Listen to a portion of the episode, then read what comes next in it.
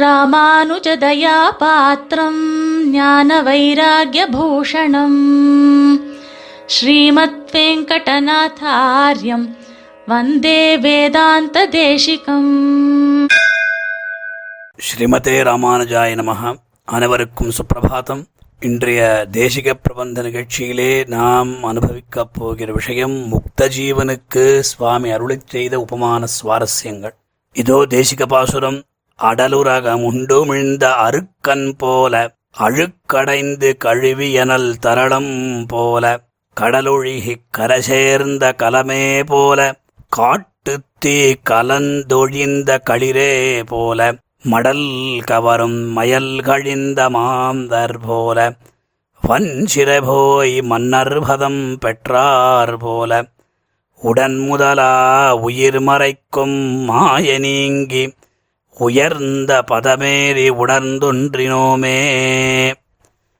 பரமபத சோபானம் என்கின்ற தேசிக பிரபந்தத்தில் பத்தொன்பதாவது பாசுரம். பரமபத சோபானம் என்கிற சப்தத்தினாலே அர்த்தம் சுலபமாக புரியும். பரமபதம் என்று மிக உயர்ந்த ஸ்தானத்தை அடைவதற்கு ஒன்பது விஷயங்களை படிகளாக அமைத்து அழகான பிரபந்தத்தை அருளிச் செய்துள்ளார் சுவாமி. அம்மாதிரியாகவே ஒரு ரகசிய கிரந்தத்தையும் மணிப்பிரவாள சீலியில் அருளிச் செய்துள்ளார்.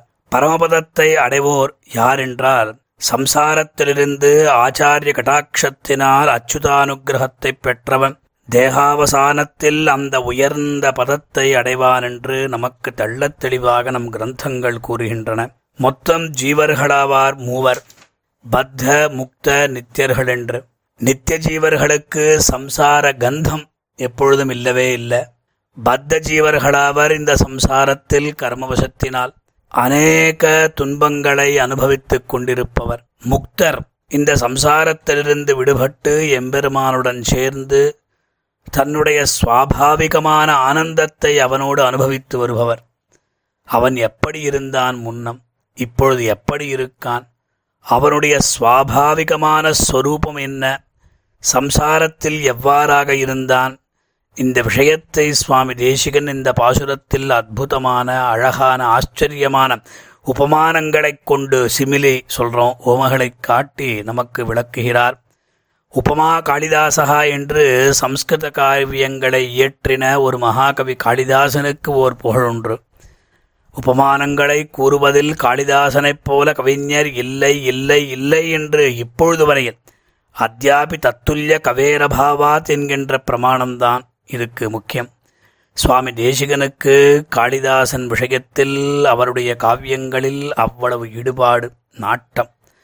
காளிதாசன் மேக சந்தேசம் என்கின்ற கண்ட காவியத்தை இயற்றினான் சுவாமி ஹம்ச சந்தேசம் என்கின்ற காவியத்தை இயற்றினார். இம்மாதிரி பல விஷயங்களை சொல்லிண்டே போலாம் பிரகிருத மனுஸ்வராமகா முக்தாத்மாவுக்கு ஆறு விதமான ஓமைகள் அதாவது போல போல என்று ஆறு தடவை இந்த பாசுரத்தில் வந்துள்ளன. அதில் முதல் உபமானம் என்ன அப்படின்னா அடலுரக முண்டுமிழ்ந்த அருக்கன் போல. அதாவது நல்ல பலமுடைய நல்ல வலிமை உள்ள ராகு என்கிற சர்ப்பத்தால் விழுங்கி திரும்பி உமிழப்பட்ட அருக்கன் அர்க்கஹா அப்படின்னு சம்ஸ்கிருத பதம் அருக்கன் போல சூரியனைப் போல இந்த சூரிய கிரகணம் வருது. சூரியோபராகம் அப்படின்னு சொல்கிறோம் அந்த தர்ப்பணாதிகள்லாம் பண்ணுகிறோம். அந்த சமயத்தில் சங்கல்பத்தில் ராகுகிரஸ்தெல்லாம் கூட சொல்லிக்கிறார். ராகுகிரஸ்த சூரியோபராக அப்படின்லாம் சங்கல்பத்தில் சொல்லிக்கிறார். ஆக இதுக்கு ஒரு புராண கதையே உண்டு. ஆதலால் தான் இந்த சூரிய சந்திரர்களுக்கு மாத்திரம்தான் கிரகணம். இந்த ராகு கிரஸ்தம் கேது கிரஸ்தம் என்பது அப்படின்னு நமக்கு தெரிய வருகிறது.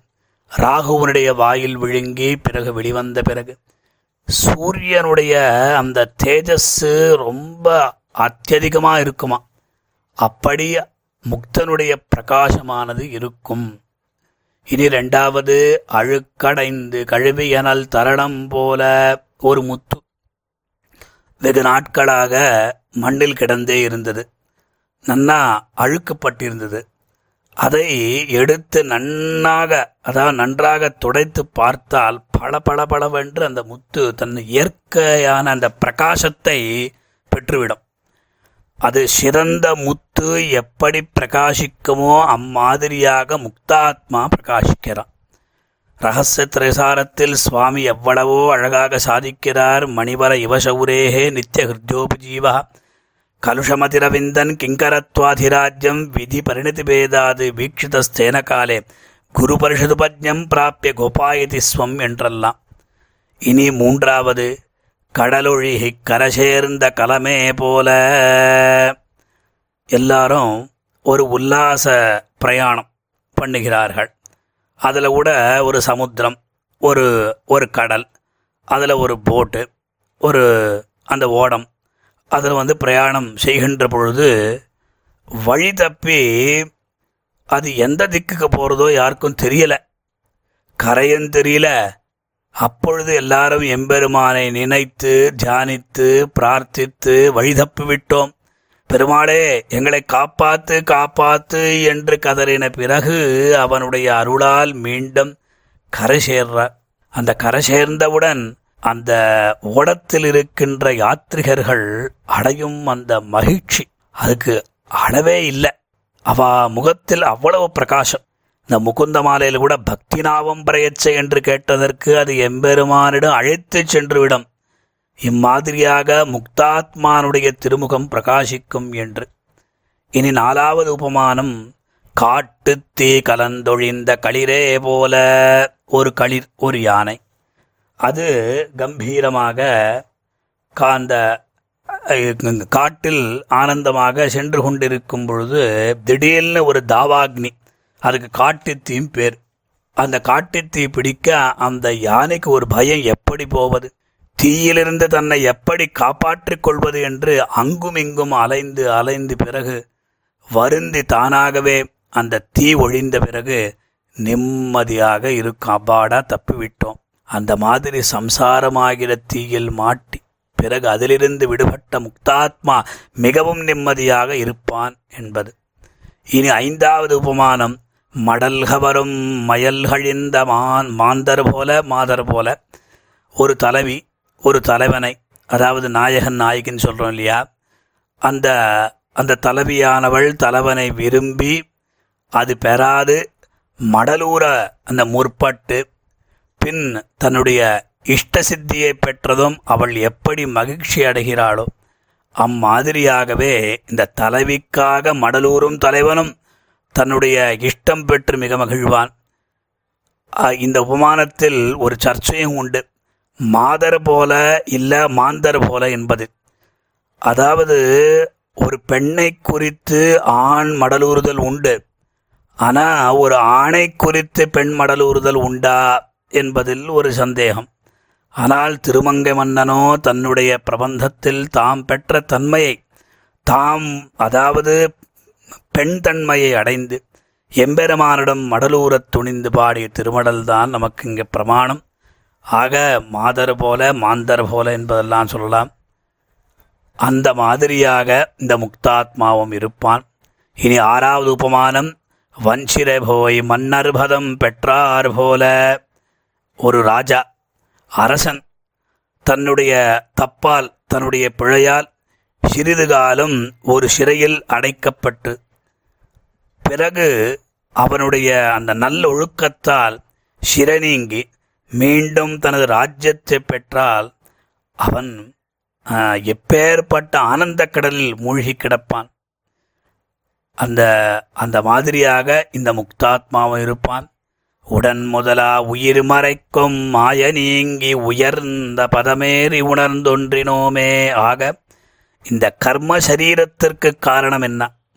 இந்த ஜீவாத்மாவின் சொரூபத்தை நாம் அறியாதபடி மறைப்பதாயுள்ள இந்த பிரகிருதியினுடைய சம்பந்தம் நீங்கி உயர்ந்த ஸ்தானமாகிய பரமபதம் என்று சொல்றமே பரமபதத்தில் ஏறி ஸ்ரீவைகுண்டநாதனை பரமபதநாதனையும் லக்ஷ்மி வல்லபனையும் அனுபவித்து அவருடன் கலந்து ஈடுபட்டோம். எப்பொழுதும் அவனுக்கு பரிபூர்ண கைங்கரியம் செய்து அனுபவித்தலே நமக்கு முக்கியமாக பலனுமாகும். இந்த உபமானங்களோடு இவ்விஷயத்தை நாம் நன்கு அறிந்தால் முக்தாத்மானுபவம் நமக்கு கிடைக்க வேண்டும் என்கின்ற துவரை கதூ கௌதூகலங்கள்லாம் கூட வந்து சேரும். ஆக இந்த பாசுரத்தை நாம் அனுசந்தானம் பண்ணி சுவாமி தேசிகருடைய அனுகிரகத்தை பெறுவோம். ஸ்ரீமதே நிகமாந்த மகாதேசிகாய நமஹா. कवितार्किकसिंहाय कल्याणगुणशालिने श्रीमते वेङ्कटेशाय वेदान्तगुरवे नमः